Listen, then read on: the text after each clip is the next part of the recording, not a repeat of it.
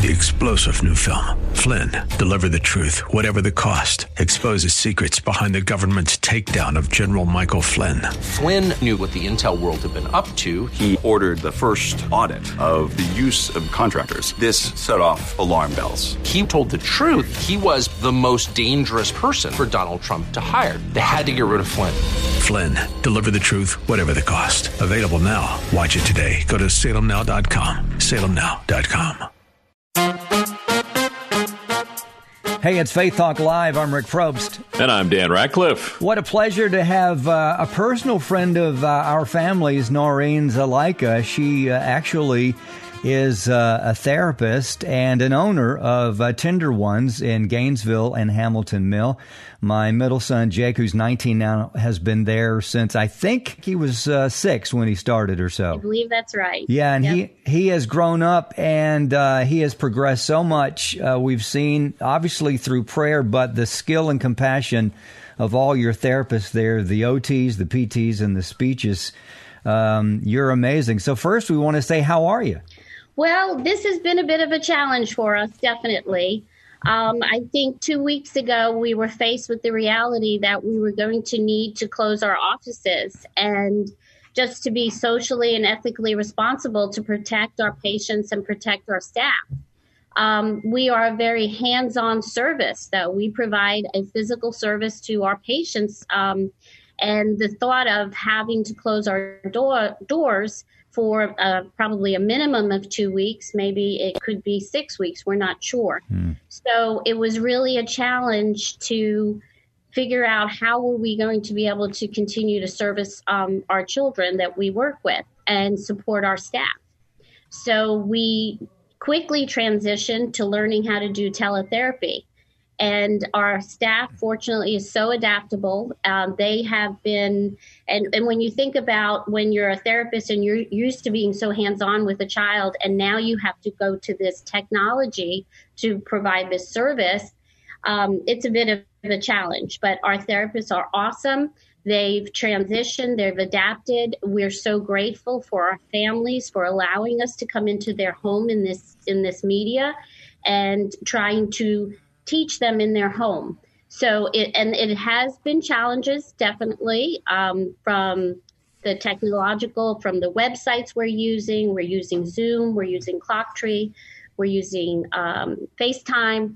So it, it has been a challenge, uh, but I think as we've gone into this week, things are smoothing out and um, families are becoming more comfortable with it. Therapists are becoming more comfortable with it. Thank you so much for jumping on technology. It's a vital part of their lives to have this therapy, whether it's PT. Well, for Jake, it's all three. It's had some challenges, but overall, I think we've been pretty successful. Of course, many of the families need to have the parents involved in doing the sessions.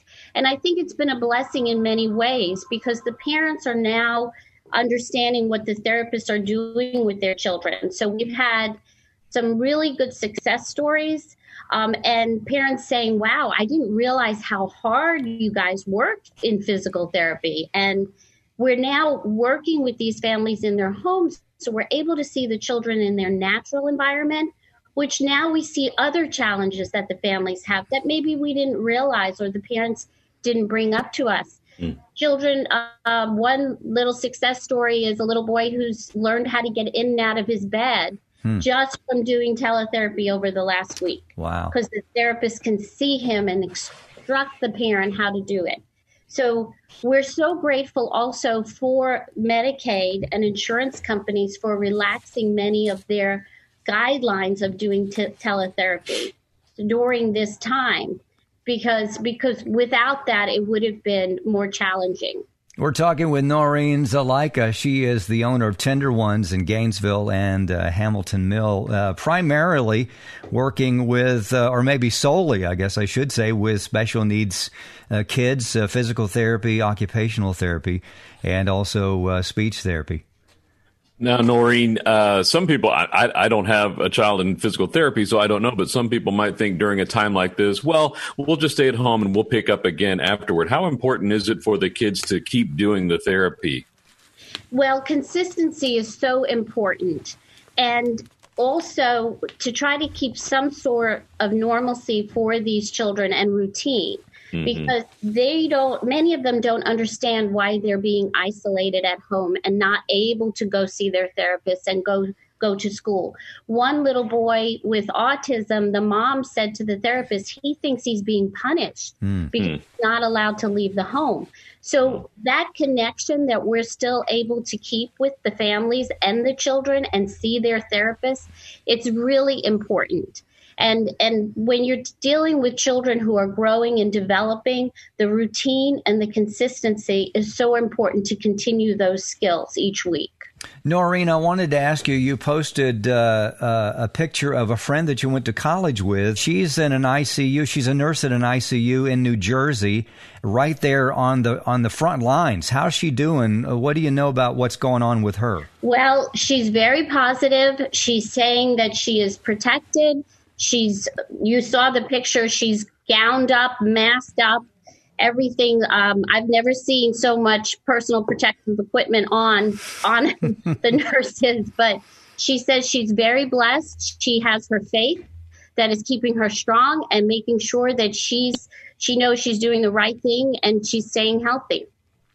That is that is so cool. Our prayers with her and all the other uh, doctors, nurses, providers, those that are there. Uh, we're just praying that this will uh, just kind of blow through. Just real quick before we have to go to this break, as a, as a business owner, ha- has that affected you a- at all as far as the the pandemic? Um, well, we've had to make some some quick changes. We've reduced our front office staff from five to two. Mm. Um, we've had to, of course, our therapy aides are not currently working because we don't have a physical pa- patients coming into the office.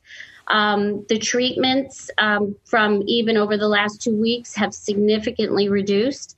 Uh, we're hoping to pick up with teletherapy because you know I, i've said to my staff my goal is to be able to protect all of them mm. protect them and their their financial stability and for the company to still be here when everybody come back. So it, it has been a challenge. Um, I think, though, I'm so grateful that we have this opportunity to do teletherapy. And I do believe it's going to be opening up other venues and, and modes that we didn't even think about providing services before. So there's there's a lot of good blessings that are coming from it. That is so awesome. Noreen, where can folks follow you? Can that you've got a Facebook page and what's your website? Um, our website is Tender Ones Therapy Services, and we're on Instagram, Facebook, um, but definitely our Facebook page we're posting pictures of all of our kiddos doing uh, teletherapy that the parents are sending us and the therapists are taking. So it's pretty cool to see